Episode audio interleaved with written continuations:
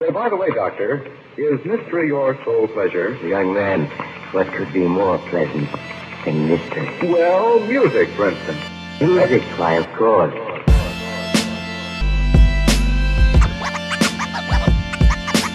Music, for instance. Music, why, of course.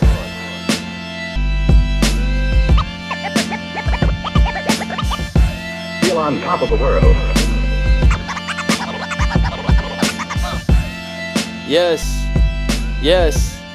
Yes. And we back. Ladies and gentlemen, thank you for tuning in again to another episode of Orion Radio. I'm your host, Kia Orion, and today we've got a dope episode for you.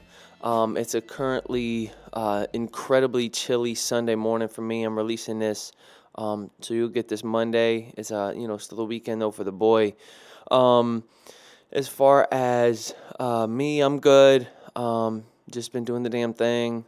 Uh, music wise, I got some new stuff dropping um, actually today. So by the time you're hearing this, I probably dropped it yesterday. I'm shooting, you know, it's a new year, new me type shit. You feel me? I'm trying to just drop a lot more music in the sense of um, having it be more of a creative process and just letting go. 2018 is the year of less fucks more experimenting. I'm trying to get weird, man. I'm trying to push boundaries. I'm trying to just try some new shit. Um, so that's that's the kind of tip that I'm on. Um, you can check out that song. It's probably all to be linked through through my SoundCloud stuff like that. I'm not to be selling um, much of it, even though uh, my guest tells me that I probably should be. But since this stuff right now that I'm working on is all to be mixed, mastered myself. Um, you know, it's something that I'm just, it's more for me to learn and grow as an artist as much as it is for, you know, listeners to, to enjoy and, and give me feedback, stuff like that. But um, in terms of my guest this week, one of my biggest mentors, um, he, he's been holding me down for the longest.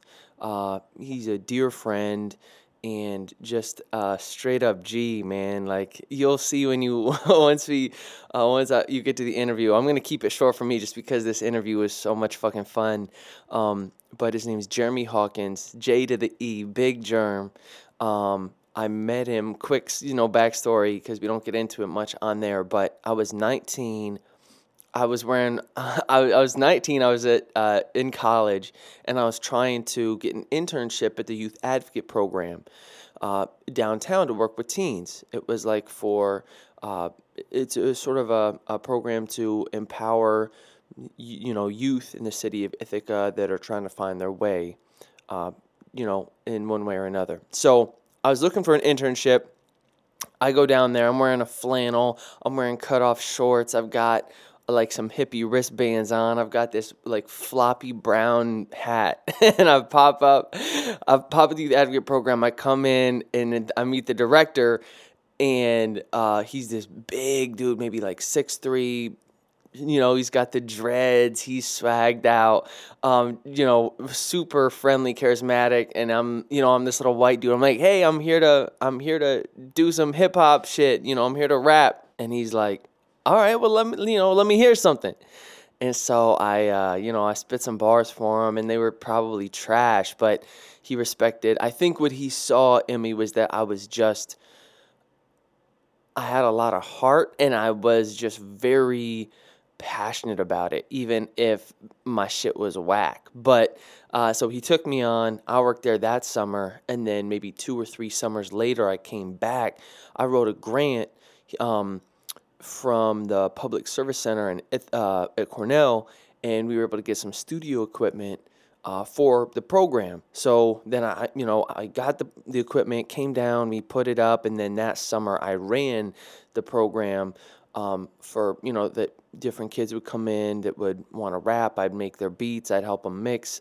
Um, I talked about the industry, all that sort of stuff. So he was really um, you know a big part of my my experience and time in Ithaca and then I after that I after my time you know and I graduated I bounced went to New York and that's when I was working for Island Def Jam in A&R and he he was a a, um, a good he was a good. What's the word I'm looking for?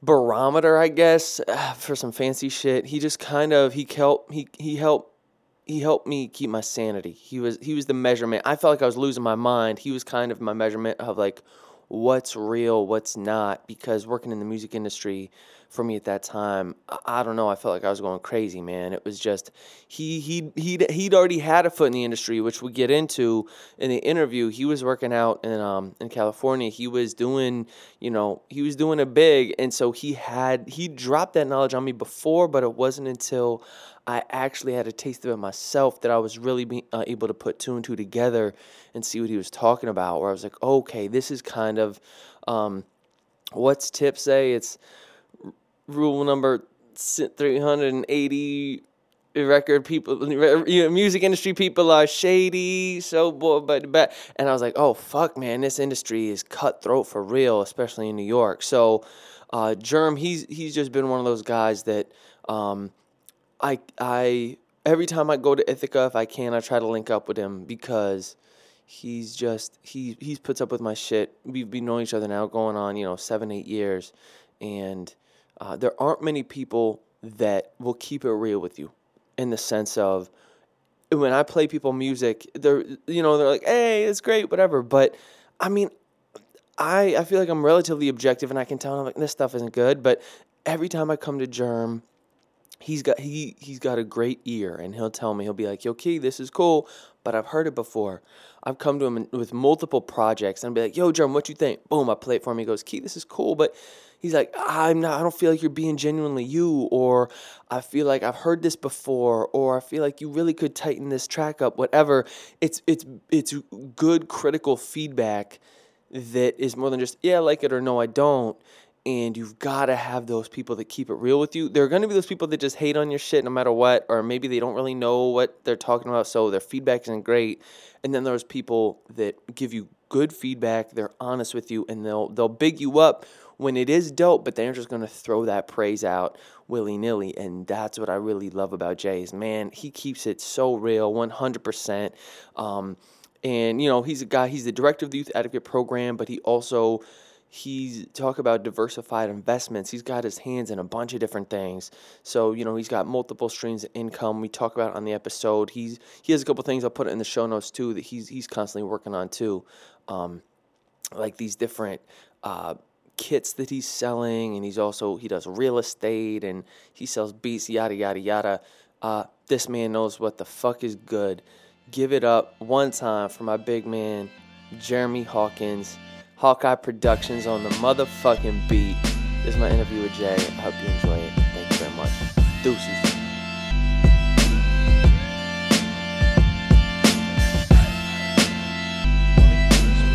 Two one two. Microphone check one two. How you doing? Today is the day of the days of the one one four eight four. This is how we do straight up rap like this. WBLK straight up in your mouth in your mouth. You got the mic check. Yeah, I, I hate when people check my mics and they just be like one two. Nah, nigga, speaking of microphone, man. Let me get the mic check, man. Right. You good on the mic for one two? Me and kid, that's what we do on the table like this on one two. It's a Holla at cold me. world, you know. You know what I mean? cold hat Hats, man- coat, mittens, man. Hats, mittens. coats, and mittens, man. That's all. Hats, coats, and mittens. For those that don't know, this is the type of guy. This is my. This is Germ, Big Yeah. Germ. The type of guy, you know. He's a mentor. He's the type of guy got six different soaps. You know what I mean? Six different bars of soap in the back. Sexy all over, You know, Sexy all over. sexy all over, no matter the occasion. Feet, belly button, ears, back of ears, side of the nose, bro. All different bars of soap, man. That's how we do it. We like to mix it up, keep it funky, fresh all day. My man Key in the building. What's up with you? Yo, if that wasn't an intro enough, you know who the man is. Trying to told you. It's Jerem. Yo, for the people that don't know, the two or three people that been slacking, you know what I mean? Okay. Tell the people a little about who you are and what you do right now. Okay, just me, J to the E, Yeah. no other way. Has to just be me. Hawkeye Productions, that's me, J to the E, Jeremy. Been doing beats since I was about 13, 14. Was blessed to be able to travel this country and be able to, you know, really lay some nice tracks down uh, for people. When I say beats, I'm into actually um, audio production. I like making uh, audio beds, if you will. Audio beds for 30 second commercials, minute commercials, plugs, zingers, but I keep them funky when I'm making them. Um, degree in it, audio production. Um, background. I play the drums. Always been interested in music. I was that dude in um. What do I want to say? I was that dude at your lunch table. Yeah. I, I was that dude beating on the table. That was me. I was a human beatbox. That was me. And I've been into this hip hop thing for you know day one. So, Jerm, with that, let's take it before we get to present day. Let's take it back to that too, because that's something that I've you know I've picked up from you a little bit here and there. But as far as the you know superhero origin story, when you were first getting into hip hop, you know, when you grew up, where are you from? First I'm originally from Binghamton, New York. first First from New York. First from upstate New York, Binghamton, and um, you grew up with both mom and dad. Yep, both mom and dad. Mom and dad. What did mom and dad do? Uh, dad always had his own business. He worked for the state also. Mom worked for NYSEG, New York State Electric and Gas. Oh, Okay, word. So you're Yes. growing up with mom and dad in Binghamton. How does, you know, you're a young man, 13, 14. How does hip hop come onto the scene? Are, are mom and dad playing it? You got boys when mom and dad aren't there? You're playing old records, you know, feeling like a badass. How does how does the hip hop spark start? so we all know, you know, hip hop evolves from something. So, you know, growing up, you know, my parents, they're from the, you know, 60s, 70s. So started from the soul music being played in the mm. house. All the soul music. My um my uncle, he was a drummer. So I was exposed to other stuff besides like the soul music, R&B. We had a little jazz in there, little Miles Davis. Um just really like into music, abstract music. So I was exposed at an early age to a lot of different types of music. Wow. Um, a quick story. You know, the boys. I grew up in the projects, um, but I liked rock and roll for whatever reason. You know, quick story. They gave me a basketball because I was six foot. You know, in like the third, fourth grade, it seemed like you know. And I gave the basketball and I traded it for a Kiss album That's dope. you know, because I was That's just into dope. that music. And so, you know, for whatever reason, it was, it was just something that was always sparked to me. Yes, they had like kind of um, a big influence. A lot of uh, African Americans did back then because regardless of where you were at, there was music on. Yeah. You're getting into the car, you're going outside, riding to work. You know, it wasn't a day of the internet. So, you know, people rocked their favorite tape, album all the time. That's what they boomboxes did. outside, Yeah. the whole thing. Okay, so that's actually interesting. I didn't realize that. So, at what point then? It's interesting you said the thing about Kiss album too, because I know you're into percussion, and there's maybe that that even at that age you're into the heavy rock and the drums. When do you start actually playing drums? Is it Okay. around that time? Um, actually, you know, the second and third grade, I was just able to sit on that drum set and play that drum set. I couldn't wait until I got into the fourth grade because I knew that was the time you could pick between the recorder, Yeah. saxophone, percussion. But there was only a few people that can get, picked for percussion Yeah. because there was only two or three drums at the time. Right. And I was nice enough in the fourth grade that I was one of the ones that got picked uh, to play the drums, and I've been into it ever since. Huh. That's interesting. So, do you remember, uh, you know, circa 13 years old, which kind of hip hop albums first made it into your kind of Absolutely. tape deck? Absolutely. if you will. All day long. First album we had was Criminal Minded by KRS-One. Knowledge reigns supreme over nearly everyone. Then we had Paid in Full by Rakim and Eric B. We also had one Dougie Fresh album, La Di Da Di, that we played all the time, backwards, forwards, and it had an extended play on there called The Show. Uh, the, the- what was his um La Di Da Di. Dougie Fresh did something called The Show. It was an extended play on there. It was like seven minutes, and that's what we rocked.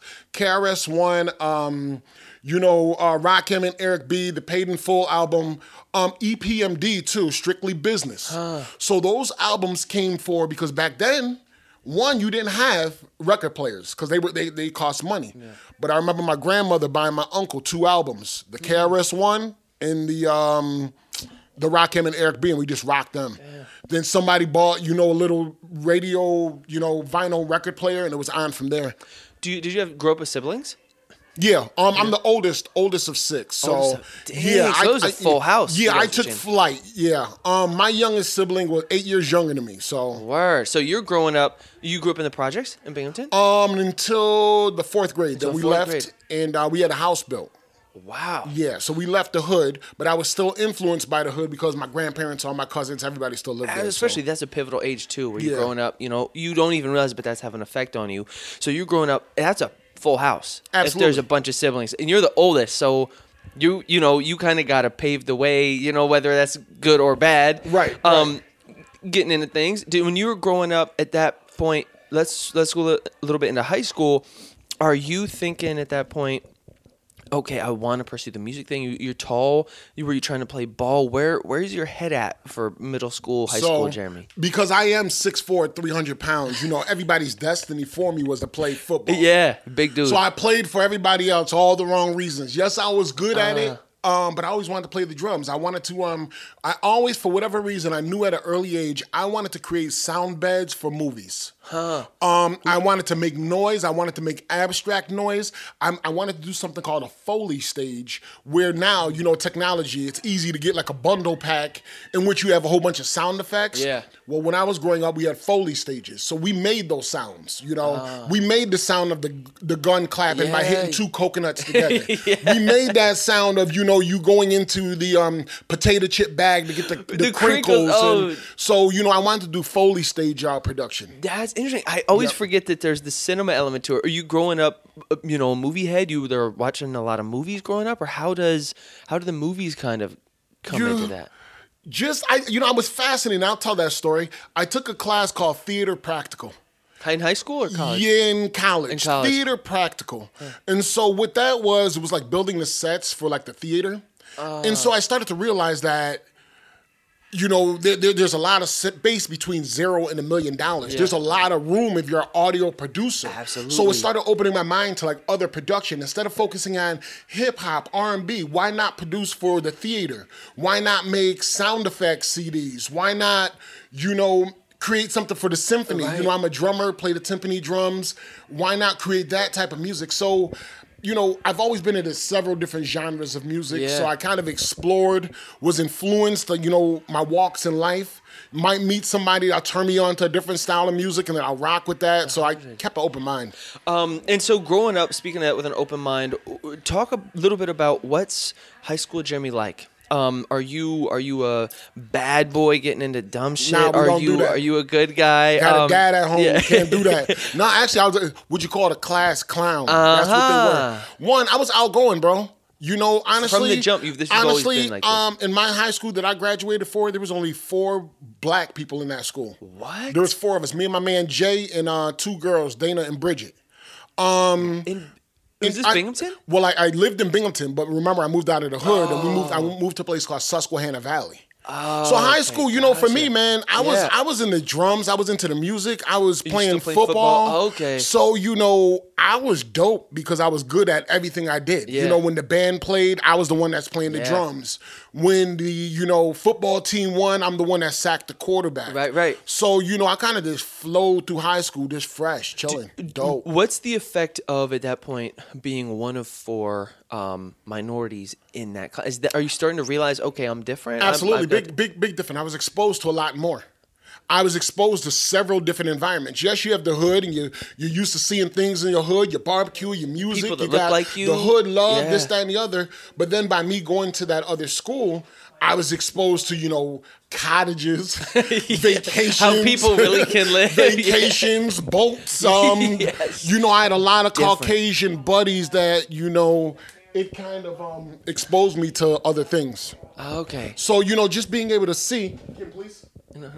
Just being able to see like other things and being able to be exposed, you know, going on farms, going to you know, you know, out of the country, in the country, going on vacations with them. You kind of seen that. Oh shit, life ain't really that bad, bro. Yeah. There's more out here than hanging on this block, Absolutely. doing X, Y, and Z. Because people out here having fun, living life. Ah, okay, so that's an interesting perspective where then you're seeing that there's there's more out there. You're seeing how Absolutely. folks having that- to kind of like readjust my format, understanding that you know I don't have to mean mug every day. Yeah. I ain't gotta you know be thugged out every day. I could be happy. I could be good, and you know life is good that way, and that's how it's always been. Okay, so you're senior. Let's take it to this point. Moving on a little bit. You're a senior in high school. You're killing it. You're popular. It sounds like you're outgoing, doing football, also doing music.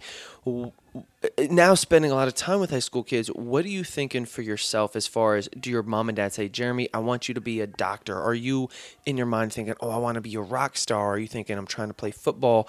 When that when when you're at those barbecues for family and you've got to come up with that 30 second monologue when your auntie asks you what you're doing after high school, where where does your heart and I guess what do you tell people? What what do you want to do at that point? You know what? It, it, it's funny that you asked that question because it was one of them things. Um, I'm the only one, one in the generation of my family that's ever graduated from an institution of higher education. So those conversations were not conversations that were at your normal barbecue. Not because that nobody wanted you to go to school. Right. It's because generations before me just didn't really know. All they knew was like going to work. You know, you got to work to survive yourself. Yeah, I'm, I'm the first person in the history of my last name, Hawkins, to be able to graduate from an institution of higher education. So those weren't conversations that oh. I'm having, like I said, that were entertained. The only thing that was talked about was you got to have a job, you got to support yourself, you got to go to work. Oh, wow. So by me going to that other high school, I knew that there was more than life. Right. So regardless of what I thought about as far as what do I want to do in life? I didn't really, I, I knew, but all I knew in my mind was I got to go to school. I got to go to school because step. it seemed like everybody who was going to school, other than the guys in the hood that were, Yeah. you know, kind of doing something. So I knew I was into the music. I knew I wasn't going to play football in school. Cool. And it was basically, um, I got to go to school. I don't know what I'm going to do in music yet. Yeah. But this is a good start. Let's let's figure this out. because a lot of high school kids now when i talk to them the sports thing for a lot of them especially guys from you know the inner city that that's everything. That's the dream. So a lot of them all- and you all all can't play professional sports but you know for you who is someone who is excelling at especially in a school where you're popular or whatever it sounds like you have a lot of options. That's why i was curious sort of where you wanted to take it. So eh, how do your parents react when you tell them i want to go to school for music you know, it, it, it's one of them things. You know, every dad wants his son to be a great football player. Yeah, I guess. exactly. I mean, as long as long as I wasn't staying back in the hood, you know, drinking my forties every day or doing X, Y, and Z. Yeah. If the kid got dreams and he got aspirations to be more, well, more power to you, brother. We bless you, and this is how we gonna do it. that's so pop was Yeah, yeah really- everybody is good. Um, you know, because I was making a better life for myself. You know, they were probably kind of nervous at first because they haven't yeah. experienced that higher education, and you know, I, I still got that support. Yep, go to school. He's doing the right thing. So Okay, cool. So you now we'll transition. You go into college. Um, are you living at home and commuting? Are you living at school? What I'm doing, okay. Here's what I'm doing. That was a good. My first two years, I went to community college. Cool. Okay, so so the first two years, you know, maybe I wasn't mature enough to go away to a big university at first. So I started out at, at a two year college where I was fascinated. I hmm. always tell kids, if not anything, you got to go to college for one year. Why? Because there's just so much stuff. You know, growing up, you know. In, in, in the early 80s, nobody allowed us to touch like their equipment as far as like their mixers or their beat making machines. Why? Because this stuff was expensive. And only a few people had equipment. So we wasn't really exposed to like getting our hands and touching on it. Yeah. So to be able to go to a college and then they say, you know what, here's a key. You got free reigns to touch all this stuff. That I really engulfed myself in college my first two years, learned a lot about different audio production.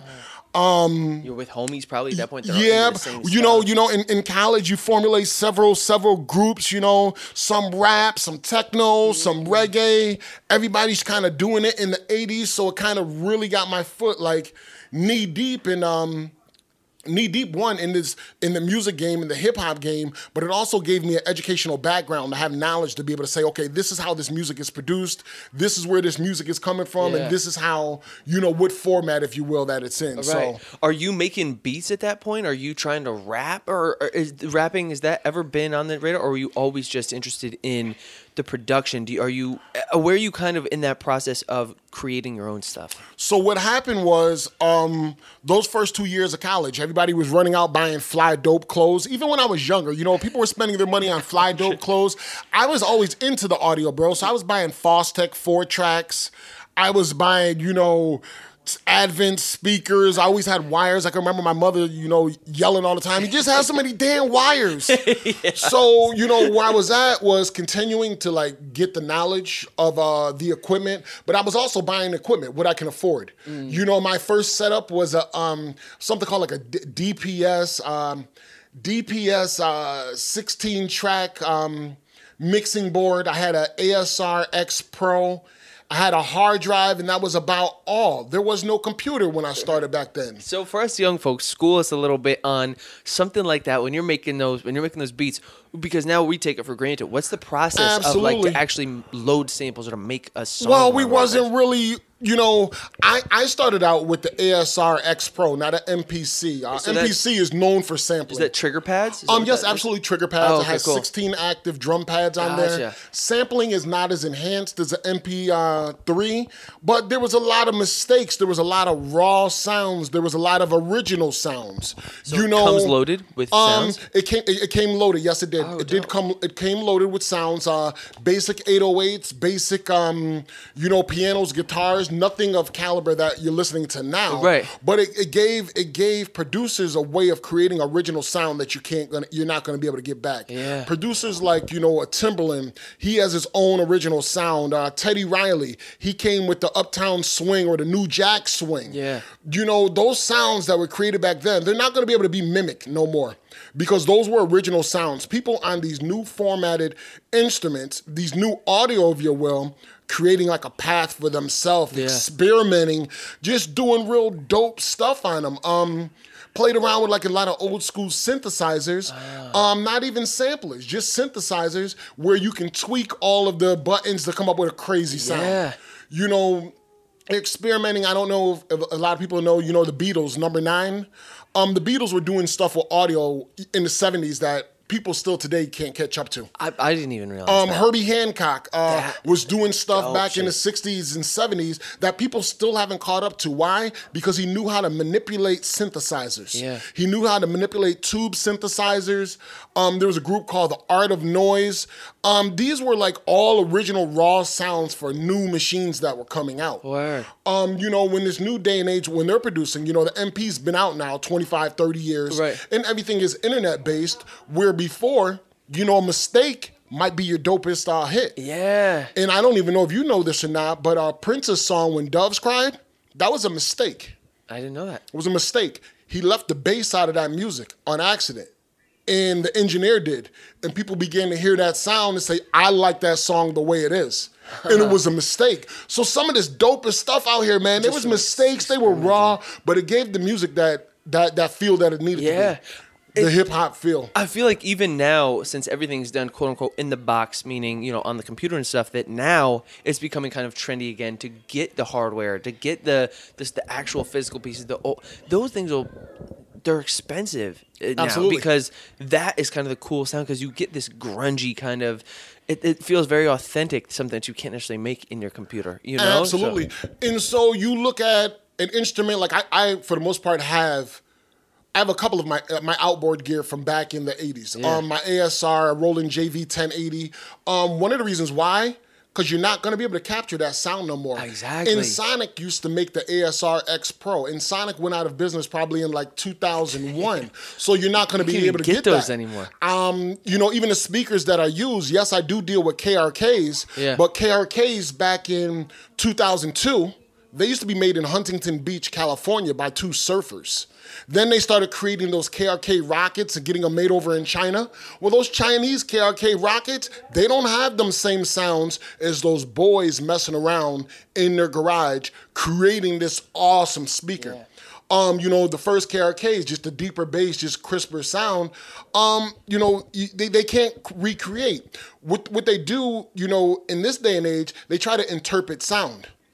But if you have a 26 year old try to interpret the sound that I'm getting from 84, you know, he only knows so much. So, you know, it is good to have that outboard gear. we were never exposed to that. So, all right. So then, fast forwarding a little bit, um, at what point or, do you graduate from that two-year school, that community, and then go to another school? Or what absolutely. happens? So what happened was I did graduate from the two year school, and then I went to a four year. That was uh, Fredonia University. That's up by Oh. Buffalo. Uh, and that and that's your when you're living on campus. Did Yes, say, living "Peace on out, campus. Binghamton. Peace out, Binghamton. Living on on campus, campus. college life, totally exposed to something crazy different. Instruments at my hand. Still in music. Still- Studio still in oh, music. Oh, okay, dope. But they got the radio station. They ah. got the music library. They they got orchestras, choirs. They got studios for drums. And I was in my zone. And now I'm just you know producing and Okay, kind of cool. getting my feel. So and, and, you know, to be honest, what happened was, you know the story.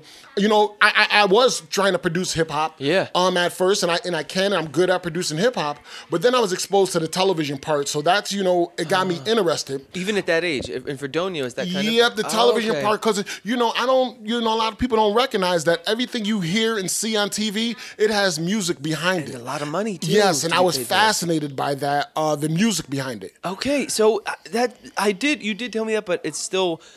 I I didn't even remember that. Is is in this point too? Are you watching TV? Are you watching a lot of movies, or you just realize that might be your your angle to take the music rather than trying to be a, a major mega producer for a rapper or something like that? Um, what happened? Somebody put me on the public service announcements.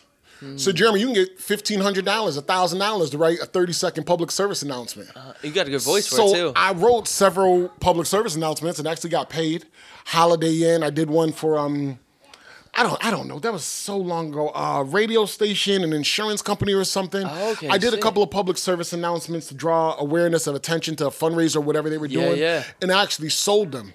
So I was like, okay, well, there, there's some money in this. Yeah. Um, mind you, and you know this story too, throughout this experience, you know, I've always dealt with the rappers from my neighborhood. We had a really good guy I was working with, Don Papo.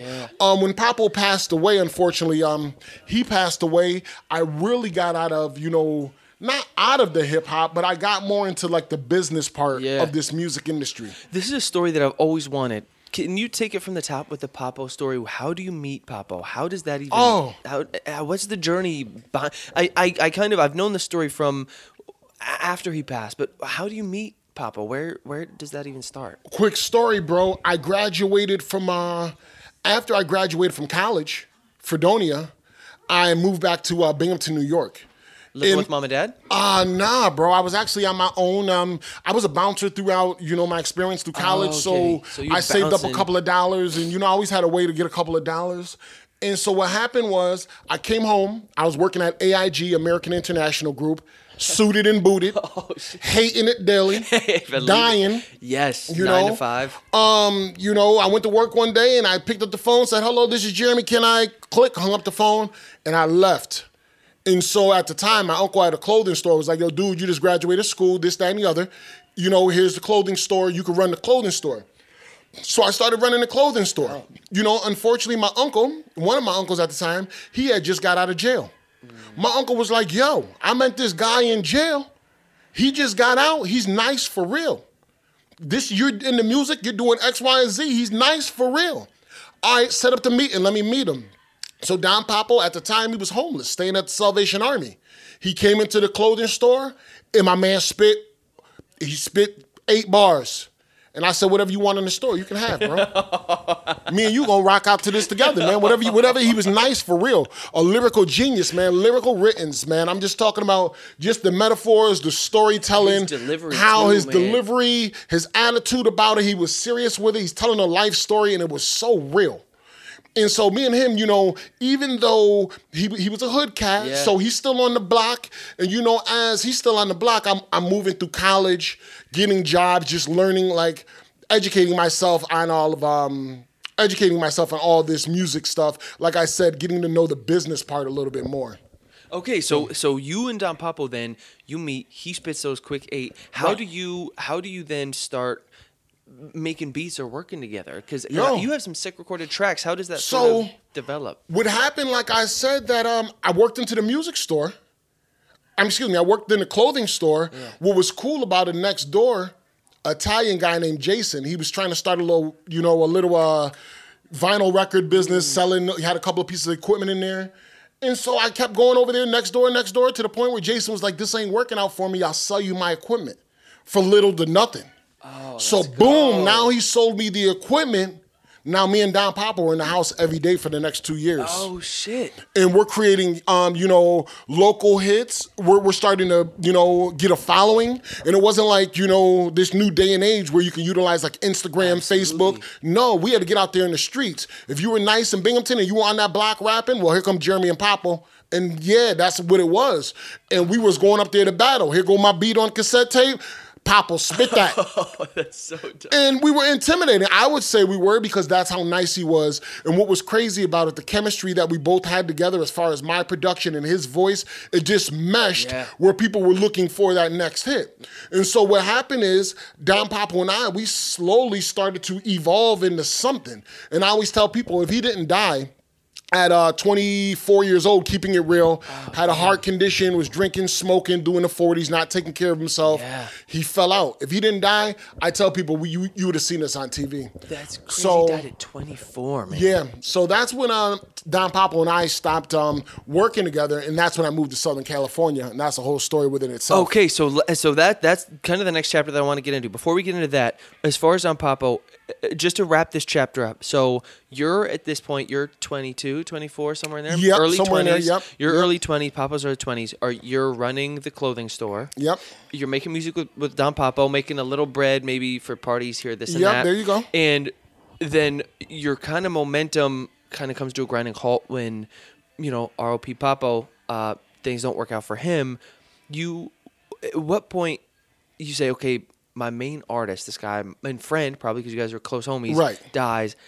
Wha- What inspires the move to Cali? Uh, are you like? You know, I need to get out of here, move to where the music is for real. What kind of sparks that? Because every time you know you go back to your hometown, you become comfortable. Yeah. I, I was bigger than Binghamton. I needed to get out there and expose myself to a bigger market. Why And- Cali? Excuse me. I had an opportunity. One of my uncle's buddies was out there working for uh, one of these NBA players and was like, "Yo, dude, you got to come out here, see what's going on. You got a degree in this stuff." Gotcha. So you know, I took a leap, bro. And they told me, gave me this information on like a Monday, and I was out like that Thursday. Like packed up my whole life in Binghamton, New York, college, whatever. Left everything behind. I was on a plane to uh, California. That's crazy. So Yep. you say our mom and dad like Jeremy, this is crazy. You don't know what you're doing. You're going to this strange Nah, uncle. go out and invent your life, oh, bro. dude, experience. Okay, it's be- cool. So It's better than getting, getting caught up, staying here, getting yourself into trouble, doing something you ain't supposed to do. Hundred. Go out there and experience life, and that's what it was. Dope. Okay, so let's jump into that chapter. So you move out there, young man, early twenties. You've got a little bit of production. You've got some records now with your boy Papo. Okay. And and so, or do you end up working for an NBA player, or do you get suited and booted again, just kind of make ends meet? What's what's the situation like when you first get to Cali? You know, being young, you, you you know, you always have this chip on your shoulder. I don't need anybody. Well, you do. You- You're not from California. Well, you do. Okay. So what happened, bro? I didn't want to ask nobody for nothing. Right. So I got suited and booted, man. Yep. Okay. I got suited and booted, man. So what are we working at and, this point? And I went back to selling insurance, man. Mind you, my degree is in audio production at the time, even in college, I had uh, work that I've done for Holiday Inn, a couple other public service announcements. I did something for Holiday Inn, so I had accredited work, and um, uh, I had to get suited and booted, man. I had to go back to selling insurance because I didn't want to ask nobody for nothing. So what's the what's as a guy who's in that grind of a little bit of chip on the shoulder, working these crappy nine to five dead end jobs? What's what's the gig and where is it? What's the Okay. what's the insurance gig? What's it look like? We were selling, uh, it's called Survival Insurance. It was in Hawthorne, California. And what it was, it was an insurance brokerage. One of the things that I did like about the insurance brokerage, it was like a natural hustle. The more you sell, the more money you do get. Ah. Great team of people, man. To be honest with you, that was my first time being in an office environment or, you know, any environment at this point where the majority of people looked like me and it was a very oh. diverse working environment where I didn't mind going to work, bro. and I Really? didn't say that, yeah. I didn't mind getting suited and booted. So, because we were having a good time, we were Yeah. clowning, joking, talking about music. So I would work there, still come home. I'm producing now in California. Just, you know, Ah. public service announcements. Um, just trying to get my name out there. Yeah. Are you um living in a one bedroom? You have roommates? Nah, I, I live with my uncle. Okay, you know, I was unc. fortunate to go out there living with uncle. Okay, cool. And so what was cool about it is then I, you know, I, I left survival insurance and I went to a place called Harbor City Insurance. Hmm. And so what's cool, the guy said, you know, I like your voice. I know you're into this music. Yeah. Why don't you do music on hold for us? So what do you mean? the whole like the whole music. Uh, the, music on hold. Oh, that's what's so up. then I created several pieces for insurance company. Hi, thank you for calling, you know, Harbor Insurance. Your customers will be with you in a minute. And I said, yo, this pays. He dropped a check on me. It was a couple of racks. I said, F rapping. I'm going into the business part of it, bro. Yeah. Um, yeah, you know, Insurance Center Associates. I did that. Then he started putting me on to his buddies How long are you selling insurance when you're in Cali at this point? You living with Unc for about I say about about two years, about Two two years. two and a half years. and living with Unc the whole time. Unc's, Unc's Yep, chill- li- got- living with Unc the you got a um, good full time. relationship with him. He's good cool? relationship. You know, his boys out there working for an NBA player.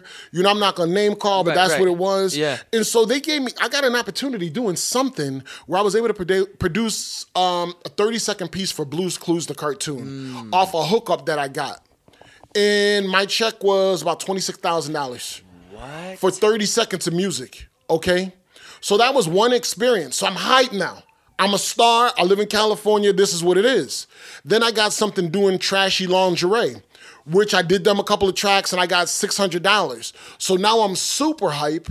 Then we had a meeting with this dude, my boy Mario. He was a studio drummer and a drummer at the time we had a meeting with this dude named Phil, man. And Phil was in Burbank, California. And Phil told us a whole bunch of good shit that we wanted to hear. and when we left Burbank and riding through California, bro, we thought we were the shit. And uh, that's when I found out you were only as good as your last job. Yo. Yeah, Yeah, I bet You're that- only in- as good as your last job in this industry. You know, you have to keep um, relevant. You got to keep going, and yeah. And so, uh, at what point you're doing the you're doing the music? Do you end up quitting the the the nine to five gig to just do these jingles because you got 26 G's now? What, what Nope. where are you kind of at You're, with you're- working? You're, only as good as your last job. You you get twenty six thousand dollars in California in February, and you're in Southern California. That, that that might be gone in about a month and a half Yeah. if you're trying to keep up with the Joneses. I Right, guess. right, right. Are you trying at this you- point? At that point, I, I got older now. You know, I, I'm good now. But at that point, man, I'm fly. And you know it is what it is. I'm in California. You, you keep up with the Joneses, so that amount of money, and you and you, and you don't know because you're still young. Right. It's a small amount of money. Yeah, it, it's strange because at my where I am in my life right now, I that if I could do anything in music and make 26 G's, it's huge. But I know, um, I read Kevin Hart's autobiography not too long ago, and he was talking about getting like multiple million dollar deals for these holding deals. But he talks about how quickly in California, like you said, keeping up with the Joneses, Absolutely. a, a couple mil can go by. You know, so Absolutely. 26 G, like you said, that's a month or whatever. Um, so the next step then, are you um, you're still doing the nine to five? Still doing a nine to five. do insurance, but also working the music on the side. Working the music. Um, do you end up? Are you still making beats, trying to work with rappers? Or are you trying Absolutely, the other- still making beats, man. Understanding that California sound because they're down to like, honestly, they're into like the G funk. They're into funkier sounds. What's popping at this point? Like circa? uh, as far as music? yeah.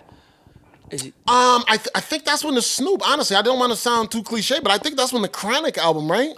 What is it? In the early two thousands, the Chronic yeah. album came out. Yeah, yeah. Uh, the G thing. Uh, I, it was it was a while ago, but I, I I hooked up with this guy named Hollywood Keith. And Hollywood Keith reminded me a lot of uh, Don Papo, Mm. and so he got me inspired to get back in there to start pounding on those beats again. Mm.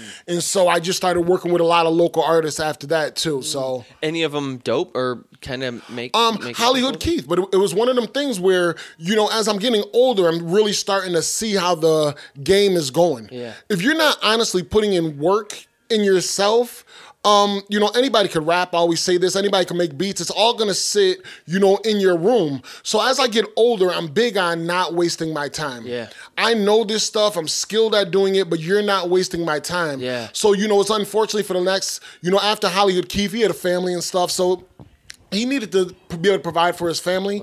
Everybody after that, to date, almost really, a lot of people waste time, Yeah. not realizing the amount of work that it takes. Not you know, anybody and their mother can rap, but but can you sell albums? Are, are you willing to do what it takes to be able to you know get those hits nowadays and be able to be versatile and sometimes kind of sell your soul to do Yeah, this stuff? So you know, music has always been a passion to me. Regardless, I always tell people if I never made a million dollars off of this, it's something that's it's like an aesthetic. It's what I love to do. It's my medicine. Yeah. So you know, I'm still playing the drums, still producing, and um, on the back end, I always know I'm going to sell my audio library once I'm done. Word. Um. So you know, working for that, and so at that point in your life, are you?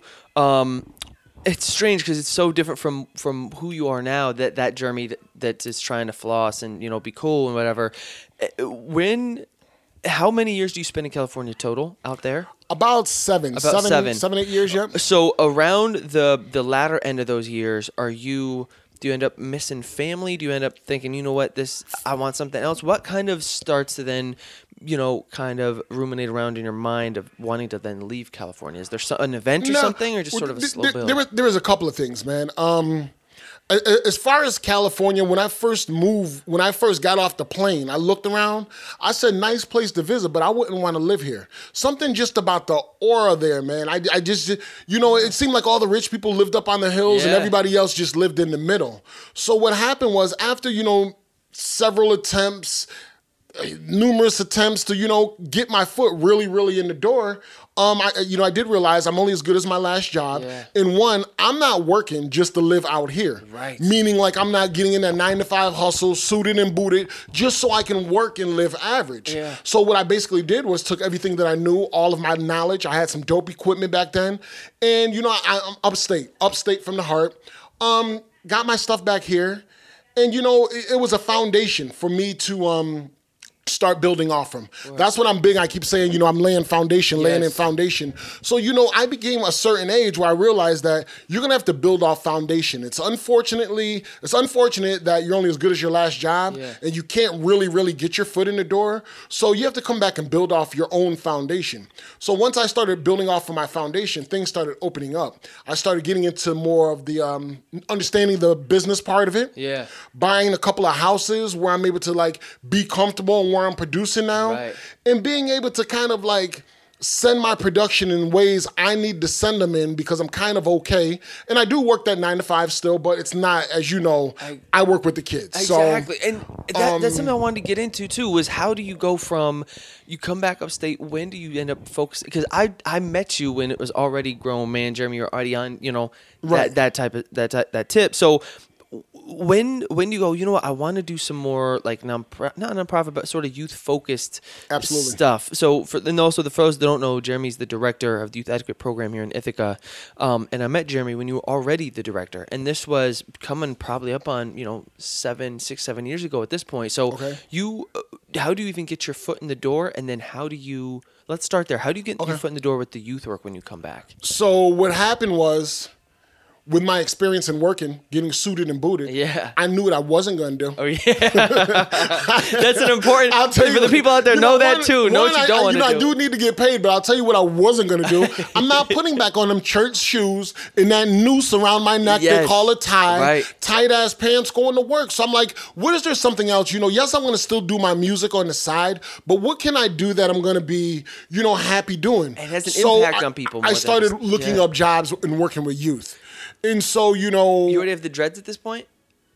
yeah, I've been rocking my dreads, uh, shit, bro, 25 years. Okay, You're looking at- word. So, so even in the Since, like, insurance, you were doing the dreads. 89, bro. Okay. 89. This was a way of life, man. We'll talk about that another Oh, way. okay, okay, okay. this Maybe ain't that- no, that's hair, that's ain't no number two. hairstyle. Way of life, brother. Oh. Way of life. So that's podcast number two. So when you come when you come back upstate, are you uh, are you hanging with family in Binghamton before you get your feet back? You know, or are you coming to? Did you settle in Ithaca? How'd you kind of when you come? Nah, I came. Cali, I, I came from end up? Cali. Yeah. And I didn't go back to Binghamton. I moved right to Ithaca.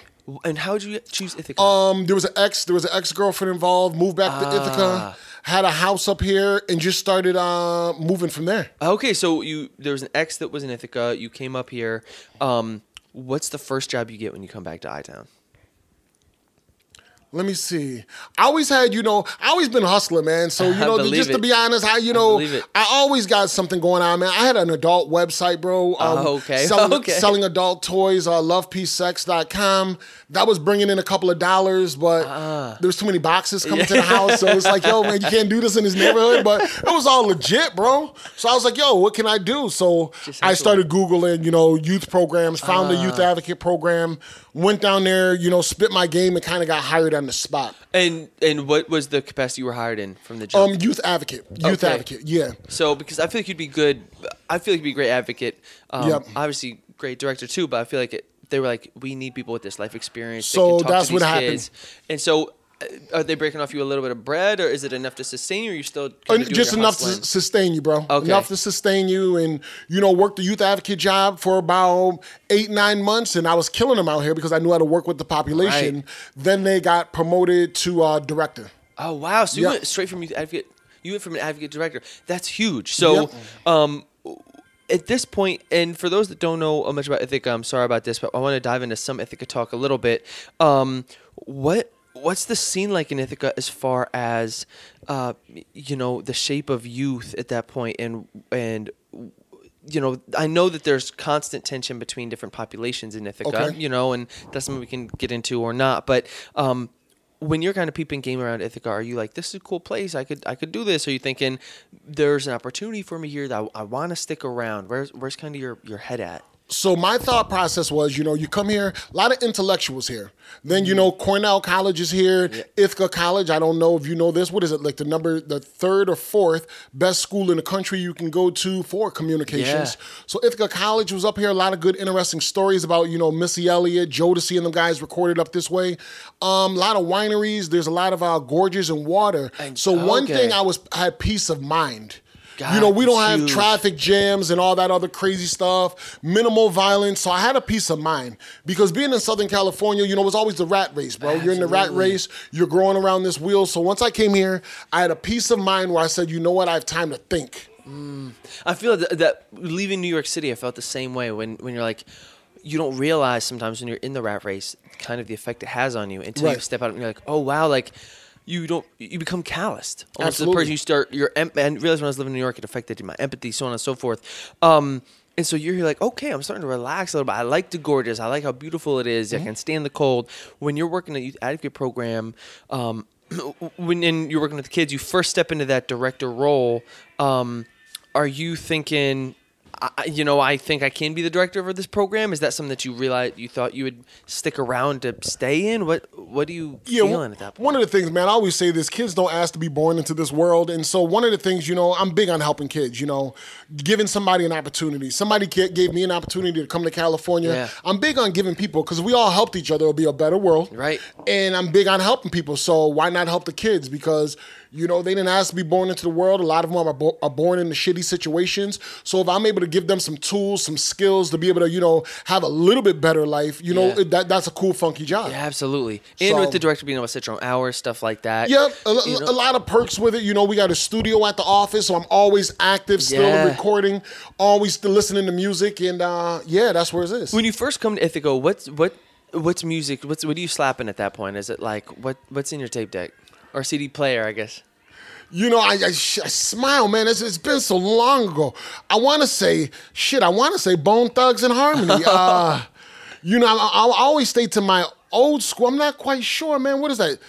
Damn near uh, 14, 15 years ago. What am I rocking? So around I guess around 2000, Yeah, 2002, Bone somewhere Thugs. I'm still listening to, you know, my KRS One, my Buckshot Shorties. I'm still, I'm old school, man. I'm listening to, um, you know, Trigger the Gambler, Smooth the Hustler. Another big one was Master P, man. Master Oh. P, uh, the Ghetto Dope came out, man. We were rocking that for a minute. Um. There was so many just original artists, man. Your EPMD, your AZs, of course, your Jay Z's. Word, so you got the um, dope- the you know, your, your your Big Daddy Kane's, Yeah. Fat Boys, Run DMC, old heads, man. Uh, leaders of the new school. I was big on um, what was it? Buckshot Shorty and the Boot Camp Click. I don't. uh, Yeah. To be honest, I know very Uh, little about that. Buckshot Shorty and the Boot Camp Click. They were the first dudes to rock backpacks, and I, I put that on them. They came with the Tims rocking backpacks, and they were called the Boot Camp Click. Word. And they were nice. You know, they were just nice. Um, you know, Heltah Skeltah came from Yeah. Buckshot Shorty and the Boot Camp Click. Um, you know, we're talking about Granddaddy IU. Just, you know, New York has so many wonderful artists, bro. And though it was crazy, everybody was individuals. Yeah. Big Daddy Kane didn't sound like the Fat Boys. Fat Boys don't sound like Buckshot. Buckshot don't sound like KRS. KRS don't sound like, you know, AZ. AZ don't sound like, you know, Das EFX. I was rocking them too. Mm. Das EFX don't sound like Heavy D. You know, and it was just such an array of really good music. So it could have been several things back then. Word. You know, it sounds like Yep. man, you were you were so. Yeah, there, there was an array of music, bro. Good music too. So So that's so that's something I want to get into too. A little bit of the music now. So you come to Ithaca, you're doing your thing, um, and as far as the music goes. eh, While you're yeah, are you still thinking? Are you still then trying to get your placements? Are you still trying to work with artists? Where where are you thinking the music? Are you still drumming? Where are you kind of thinking the music's going? Definitely, definitely still drumming. Definitely still drumming. Once I said, you know what I said, I got, I got a peace of mind. Yeah. So now I do things um, at my speed. You know, it might not get me where it needs to go right now, but I do things at my speed. I'm always consistently submitting to different, you know, record labels, production houses, um, consistently um, submitting. Um, You know, and to touch on that, for my up and coming producers listening to the show, because this is both to help me, but also other folks, what recommendations would you have for people who are trying to maybe, um, who obviously everyone wants to be Timbaland, but like Right. for something, if you wanted to break into something like you said you were submitting things, where do you look to submit tracks? How do you, Okay. you know, for those that, that are interested in it? Okay, watch this. There's, there's two things, and I'm gonna be honest with you. It's not what you know; it's who you know. Hmm. Okay, so this day, Gems. this day and age, you can get at them cats that you need to get at because why? You have Instagram, you have LinkedIn, and I'm going someplace with this. So you know, you do your research online. So if I'm trying to get at Lil Uzi Vert or Lil Yachty. Of course, they're not gonna. They, they might answer my Instagrams, but I want to see who their managers are. I'm gonna Google search their managers, okay, and then I'm going to Google search them again and see if they're on LinkedIn, see if they're on Instagram, and all their contact information's there. You know, and this is an old school trick, bro. Um, I don't care if I'm calling you 70,000 times and it's annoying the hell out of you. As long as you don't tell me no and leave you alone, I'm gonna call you 70,000 times and annoy the hell out of you because I, it, it really is persistence, bro. And you really gotta be in them places that these cats are at. Younger dudes, you know, I'm not really into like submitting to the younger cats. I'm, I'm submitting to more the television right Yeah. now. But you know, you identify who who is their managers. All the information is right there online. Try to formulate um, relationships with um, managers. You know, I'm not gonna lie. Have your girlfriend try to formulate um, a relationship with the manager because I don't know if he's gonna talk to Kia or Jeremy, but he might talk to you know Kim Right. um, just because that's just how it is. That's how it is. And so, really identifying the key person. Don't beat yourself in the head, you know, sending your shit out everywhere if you don't know who you're contacting. because there's music supervisors, there's music directors, and those are the people. You know, A&Rs, they do it to an extent now, but there are people like the directors, the music directors, and the music supervisors that you can get your work to. Um, actually being out there too, man, that, that doesn't hurt. Yeah. You know, instead of going to the, you know, festivals and, you know, we wasn't going to the festivals getting drunk and partying. I was going to festivals and looking how to get behind the stage. Yep. Okay, drop some gems on that. Yep. th- I Um, want- because you know a lot of people go to festivals. What do they? They want to get turned up. They want to do X, Y, and Z. Right. No, I need to go over there and holler at the security. Yo, what's going on, big man? I used to do security, this, that, and the other. What's up with you, former? Yo, let me holler at my man. That's my man, my cousin. These speakers. You know, really trying to just formulate relationships and get behind stage, even if the conversation's about speakers. Right. If the conversation's about bouncing. Yeah. Yo, my man, my boy just went back there. So shit, 96, um, I tell the story, and this is a true ass story. You can ask my boys from Binghamton. About 96, 98, we went to the Up in Smoke tour. That was with Ice Cube, um, That's a legendary Ice Cube, tour. Tupac, um, Snoop Dogg. My boys was like, yo, we were looking for you. Next thing we seen was four security guards carrying you across the stage. Cause I was back there, bro. yep, four security Oh, man. guards carrying me across Oh, the stage.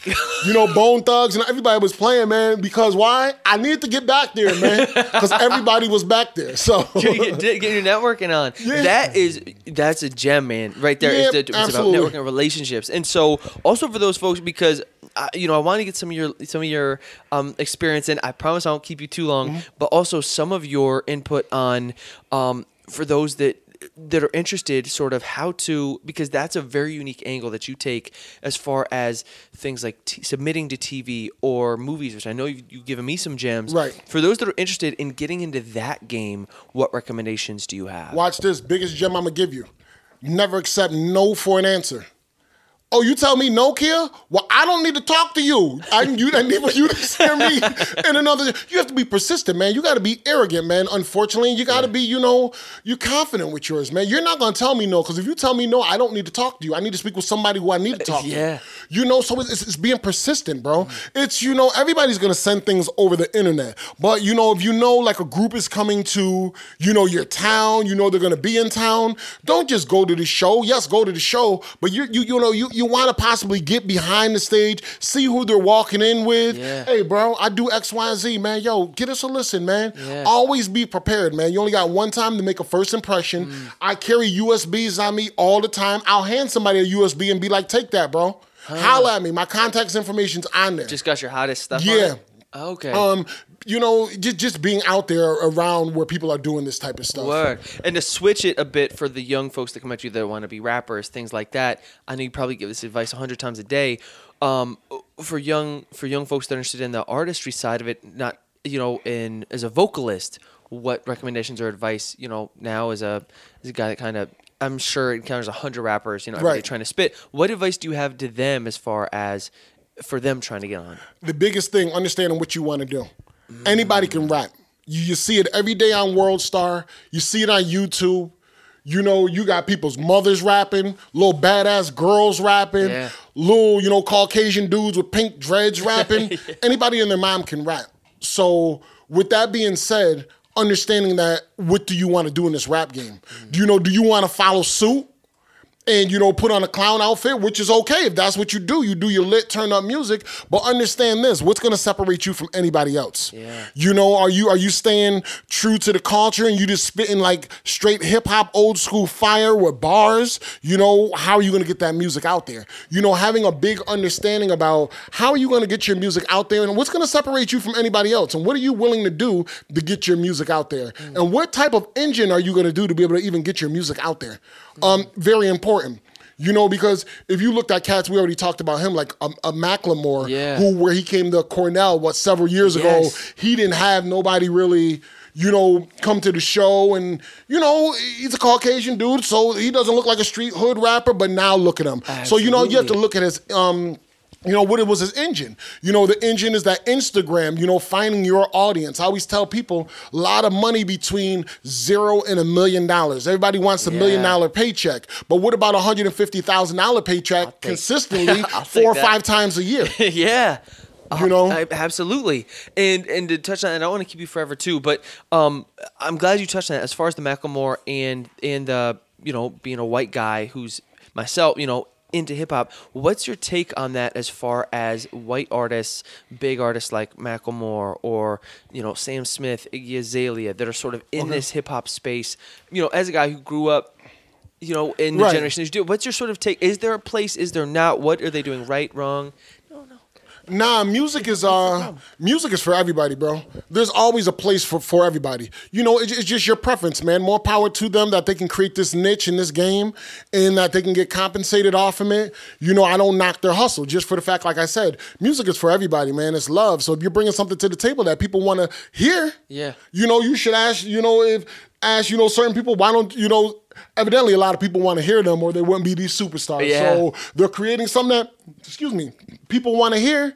So, you know, I, I mean, to me, it's fine. You know, there's there's enough room in this industry to eat for everybody. It's how are you going to create your own niche as opposed to hating somebody. So you have, you know, Macklemore coming out, Iggy coming out. You know, they've identified their target audience. Yeah. And like I said, there's a there's a lot of money between zero and a million dollars. So if you can't, this is called the World Wide Web for a reason because it's for the world. So if this is what you do and you can't get, you know, uh, hundred thousand people from all over the world to listen to you. You know, you might want to recalculate your format, or, or you know, figure out what engine you can do to be able to get to where you need to go. And understand this, and I tell a lot of artists this too, and you especially. Sometimes you can't do all this stuff yourself. Sometimes you got to be the creative person, and if you have a boy, do your social media pages Yeah. because social media is big on you know getting your name out there. You know, sometimes it does take one or two people. Everybody that you see that's in this industry right now, they got a team behind them, bro. Yeah. And the bigger your team is, the, the more powerful you are, um, the more arms you have, the more channels you have to be able to get out there and, you know, get your st- stuff out there. hundred percent. Um, as far as um, giving people some takeaways for the podcast, what and these are questions that I, you know, it, these aren't they're kind of rapid fire. Don't feel like you Okay. got to, you know, take a million, but just sort of first thing that comes to mind. So, um, one thing I like to ask folks is, what is some of the best advice that you've ever been given, and who gave it to you? Some of the best advice that's ever been given. one of the things, man, one, you can't take this personal. Understanding not everybody's gonna get on the big stage, but you can be on a stage. You know, that came from a gentleman by the name of David Robbins. Uh, That's dope. You know, not everybody's gonna be able to be, be on a big stage, man, but there's a lot of small stages. So, you know, if, if it's something that you want to do, you know, there is room out there for you. But, you know, you can't jump in everybody's lane. You know, if everybody, if the traffic is congested in the right lane, why are you jumping in the right lane? Why don't you try a little bit to the left and see how that works out for you? But also, when you um jump over there to the left, understanding that, uh, you know, a lot of people won't understand that. So, you know, it is, it is a tricky game. Yeah. Um, but, but understanding that you can get on a stage depending on what stage you want to be on. That's dope. And as far as your advice for young artists, myself included, um, th- you know, some gems I'm sure you dropped over me over, Mm-hmm. on me over the years. What's some of your biggest advice to young folks that are interested in pursuing a career in something music? you you got to continue just to do it. Um, and understanding that, you know, especially with this music industry, and you know, we w- this is another conversation with itself because I teach music too to the kids in the facility. But with this music, you gotta continue to do it. Understanding that not everybody's gonna be a Jay Z, but there's room for people. You can, you know, have kid people a lot of money in the kids music Yeah. public service announcements, theater music. You know, there's a lot of B-rated um, movies out there that people are doing music to the B-rated movies. Have you ever thought about getting your music submitted into like a B-rated movie or even a blockbuster hit? You know, just being able to get your music in there. Um, but you have to be persistent and consistent in sending your music out there. Don't just record your music to leave it on your um, you know, dresser. I always tell a lot of people. Yeah. And understanding, okay, you might not, you know, fit into, you know, you're selling out arenas, but you might fit into you're on college tour. Right. You know that's A lot of money consistent. colleges. College tours are big. You're opening up for people. You're getting your name out there. You're writing music for other people. You're submitting music to um, you know, children's cartoons. You're creating an ABC one, two, three song that all the kids are gonna love from kindergarten to the second grade. There are guys out there right now that are making big, big money. Um, you know, a lot of them are b- making bigger money than some of these rappers by creating kid music, bro. So there's avenues. You just got to think about um, what your avenue look like. to run with that as far as if, if- say someone say someone's never even thought about that before and said okay i want to make music maybe for like you said Blue's Clues or something like that some kids show that's i mean Blue's Clues was popping back in the day i can see why Right. you know what I mean you get those checks how do you even start going about putting the music how do you get the music into the hands for folks for something like that Um, what that was, that was a hookup. It wasn't what I knew. I, I, I knew somebody. gotcha. But those people are out there. You know, it's just you going to where they're where they're at. Hmm. You know, identifying their information over the LinkedIn, over the Instagram. You know, seeing if you can set up your own meetings, and if you're persistent, you know, and your package is nice, then you know there, there's always that chance that somebody can bite. I always tell people outflow equals inflow. Meaning, if I'm sending out a hundred things, you know, I, I I might get one back. Yeah. But if I send out a thousand things, I might get ten back. Yeah. Send out ten thousand things, I might get a hundred back. Yeah. But if I send out a hundred thousand things, I might get a thousand back.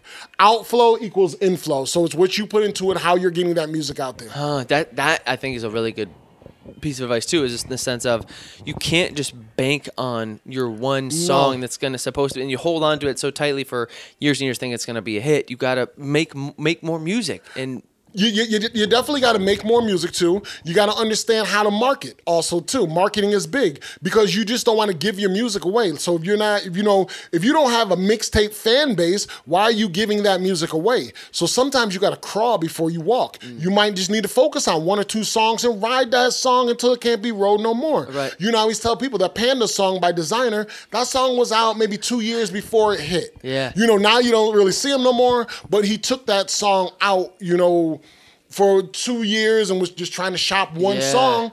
Then now the one song hit. Now you know everybody starts to be interested. Um, I always tell people don't give music away. Don't give a lot too much of it away. Huh? Yep. Okay, and so what's your take on new artists like Desiigner, these sort of new generation, like we mentioned before, young white kids with pink dreads? What's your who who's in your ear these days? Who do you like? Where's sort of your um, prediction as far as music for the future? I feel like you've always kind of had a good finger on the pulse of what's going on. Okay, so we got two different uh, things going on here. Are you talking about the new new generation, Yeah. or, or, or the new generation? Uh, we'll, do, we'll do new generation. when when I'm talking about new generation, you have to think about like when the Drake came on, the Yeah. Kendrick Lamar, and the J. Cole. They, they, they did their thing. They stayed true to the game. Their lyrical writtens and spittings was enough to catapult them into superstar status.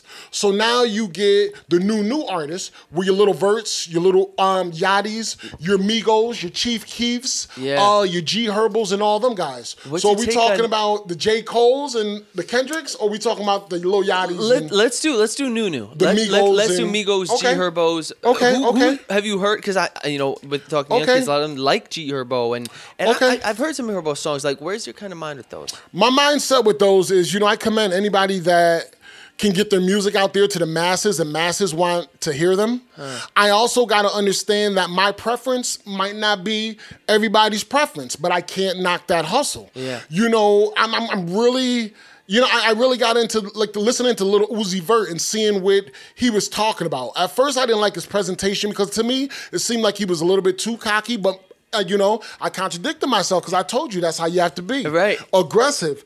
Um, you know, I'm li- I'm liking some of his wordplay. I'm liking some of his um, interesting sounds. you know, li- liking some of his sounds. The Migos, man, them cats carved their sound to the point now. Okay, it took you a while to get the little Bad and Boujee, but now you know they, they've crafted their own sound. So regardless if you like how their flow is or their lyrical content, they're you know they're they're, they're, selling albums. You know, one of the biggest ones, Chance the Rapper, man, Yeah, how he's winning a Grammy and he didn't even sell that mixtape. He gave it away. So between Chance the Rapper and Lil Yachty, their marketing is unreal. Lil Yachty has a deal with, um, I believe it's what Banana Republic. Yeah, or um, Nautica or something. Uh, Banana Republic or um, one of those groups. So their marketing is crazy. Chance the Rapper made, you know, tons of money on this Kit Kat commercial.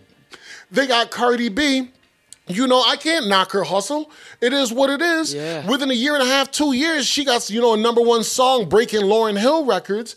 And now she has, you know, and, and new artists understanding that everybody's not putting their eggs in one basket. Yeah. So all these artists that we're talking about, they also got other ventures out. Cardi B just signed a deal with um Tom Madden or John Madden shoes, Yeah, the yeah. design shoes. So, you know, because this- they got eyeballs on them. So these new to spend a lot of money generation. I feel that you know their marketing, they got clever marketing skills.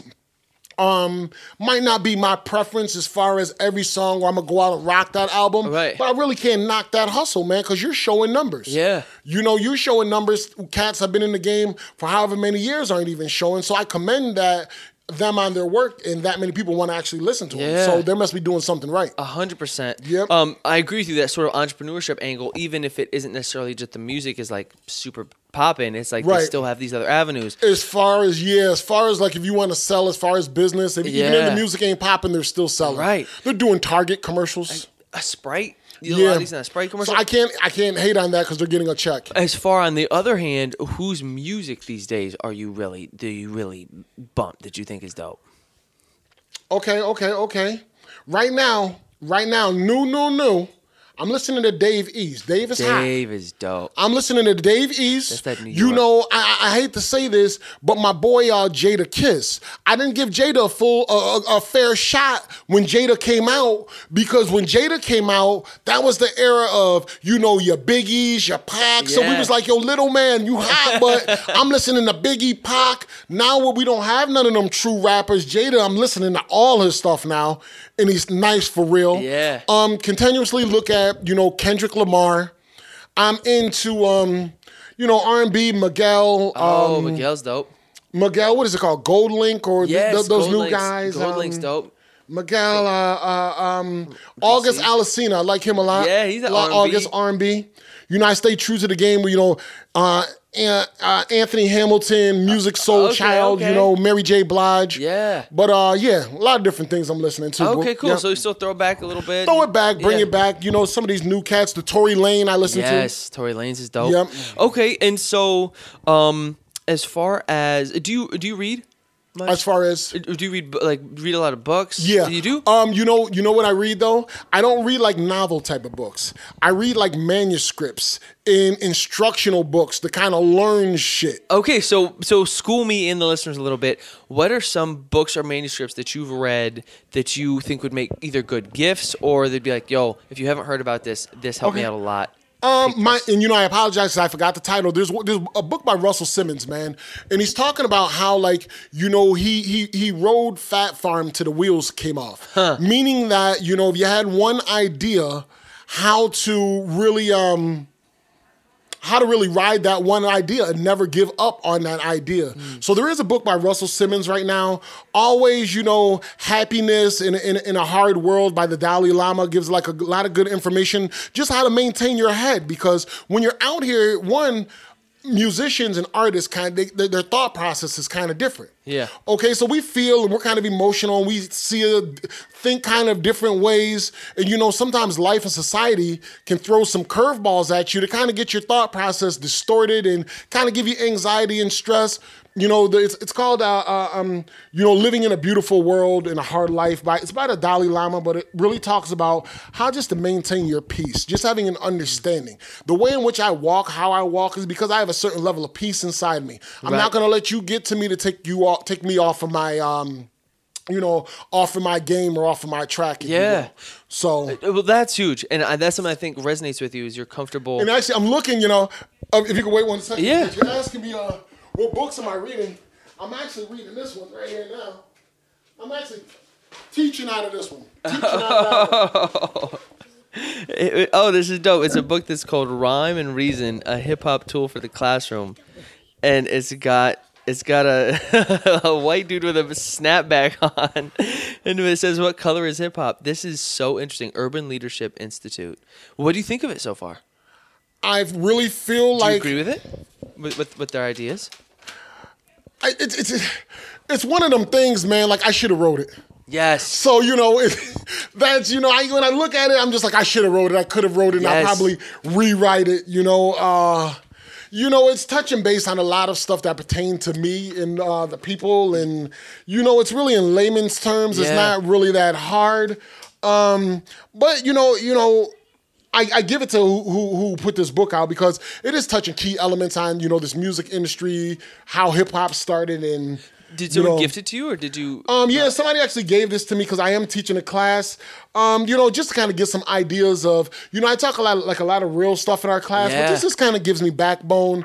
Um, you know, a couple of things I could take out of here. Anything to give uh, more information is good. Dope. So, So two things I want to get to before I get, and then I'll let you out of here. Um, the first one is uh, as far as a guy who is into music, but also like you said, a businessman first and foremost. Whether it's adult websites, whether you know whatever. What are and I'll put this in the show notes too, is you know uh, so we can promote your different businesses. What are your recommendations as far as businesses that you're currently investing in that you see have a future, and what are some things that you are currently invested in that that you have found to be successful? so my biggest thing is property. You know, I have several uh, properties, so I just continue to build off my properties. Um, but you know, the, the website, man, the e-commerce is big right now. You know, e-commerce is big in many different ways. When which one you can sell your music, you can sell your apparel, you can sell, you know, whatever, whatever, there, whatever it may, it may be. You know, right now I'm working on something called the Rescue Signaling Kit. Um, you know, after a natural disaster, you know, survival is one thing, but I need to be found. So it's the Rescue Signaling Kit. You can check that out at uh, rescuesignalingkit.com. Um, I also have several um, websites that I'm actually, uh, what am I doing with them? Website domains that I'm kind of online and we're auctioning, auctioning them off um, as we speak. Um, you know, I sell on eBay. You know, I, I, I produce, you know, I you know I produce all the time and I'm always you know trying to send something out. I just keep busy, man, and I don't overwhelm myself. Yeah. I I, I stay within my range, but it's it's a consistent and it's a healthy movement. Um, you know I don't I don't want too much on my plate. Yeah. Um, I focus on one or two things and then ride them hard. You know, th- now next week I'll give myself, you know, I'm only going to focus on these three things. Whether if I'm picking them up still from last year or I'm moving forward with something Yeah. different, I'm only focusing on two or three things, and I'm honestly going to give 100% to all three of those. So Word. staying focused, knowing what you want to do, beginning, middle, and end. That, that's actually not a bad idea. Yep. Uh, because I, I think sometimes myself I get so excited about these different all these different projects and then I try to take on too much and none of them get done well. You know, Absolutely. instead of focusing on a few. All right, so a couple last things and I'll get you out of here. Um, as far as uh, this is a bit of a personal question, but as, it sounds like you've got a good ground. But as far as doubts, or do you have any reoccurring nightmares of things that that you still do struggle with, as far as um, s- something that that has that eats at you once in a blue? No. Um, my thing, you know, I always say like this: everything happens for a reason. You know, Uh-huh. it's, funny, and I smile on this because one reoccurring, uh, it's not a nightmare, if you will, it's just a thought. You know, everything happens for a reason, and I honestly believe that if I got on a long, long time ago, like on, on, on, like Yeah. all these guys, I probably would have hurt myself because I was too immature. Yeah. You know, getting lit, turned up, Right. party. You, you're a young kid, and you got all this money and not knowing what to do with it. So, you know, my walk of life, man, is a representation of, you know, just a good spirit and like, I don't have any regrets, you know. I always tell people like this, man. If I never made a million dollars or even a dime off from this, it's just something I like to do. It's an aesthetic. It's like a healthy lifestyle Yeah. for me. So you know, there, there- there's really no regrets, man. And I always say, you know, maybe it is a good thing that we didn't sign a huge, huge contact, Don Papo contract, Don Papo and I back in, you know, '91, because I was kind of wilder back then. You know, young, full of energy, and you know, it probably could have got crazy Right. with it. Yeah. So you know, I like I said, I've been building off foundation the last several years, and I'm at a point now where I kind of can feel like I can direct this. Um, I can direct my destiny, That's dope. meaning that I get a lot of money for teaching music. You know, I could throw a beat over here or over there to somebody, Yeah. get a couple of dollars if I need it to be, and I'm working at my pace, and I'm good with it. I'm good with it. Jerm, I think that's a perfect place to Yep. sort of end it as far as what is next for you and where can the people find you? What what you got in the works? Tell tell me a little bit of the hip hop class. Tell me a little Okay. bit about the um, the online stuff. If people want to get involved with your businesses or your classes, what what you got going on? Okay, so right now, what I'm doing right now is I teach um, at a youth facility for a maximum security prison for kids under the age of 21. I teach music up there twice a week. MacCormick? Yes, uh, no, that's actually called Finger Lakes Residential up in Lansing, New York. Word. I'm uh, the director of the Youth Advocate Program. I have several properties. I'm a landlord. I currently have um, one website, the rescuesignalingkit.com. Uh, like I said, it's a signaling kit. Go there, check me out. I'm selling survival gear on there. Um, I also am on auction on GoDaddy. We're selling a lot of different um, domain names. Unfortunately, um, you know, I don't have those particular URLs right here. Right. Um, but they're on GoDaddy. You can Google search me under Jeremy, J E R A M E. Last name is Hawkins, H A W K I N S. I can be found on Facebook. I also got my Redneck Gangster clothing line. Hey. Uh, for all the hip hop fans out there, redneckgangster.com. We have Redneck Gangster sites um, on Facebook, Instagram, Twitter. Um, if somebody wanted music from you, how would how would they go about maybe getting? Be- best way would be face- Facebook. Facebook inbox me just so you can hear what's going on. Dope. So let me tell you what happened is I, I don't have like your sound clouds anymore Yeah. because you know like I said I'm big on not wasting time. So a lot of people everybody wants to be rappers, but if you're serious about what you do, you'll figure out how to get in touch with that person you need to get in touch with. Mm. So Yo, ladies and gentlemen, that's what it is. Thank You- you. It's you- been a pleasure. My man. Kia Rowe was all Yo. good. Just a Kia Rowe. It's I'll let him know it's a Kia. it's a cold world out there. So wear your hats, coats, and mittens. That's how we do. yo, one two one two. Thank you everybody for tuning in. Check you All next right. week. Thank you. Peace.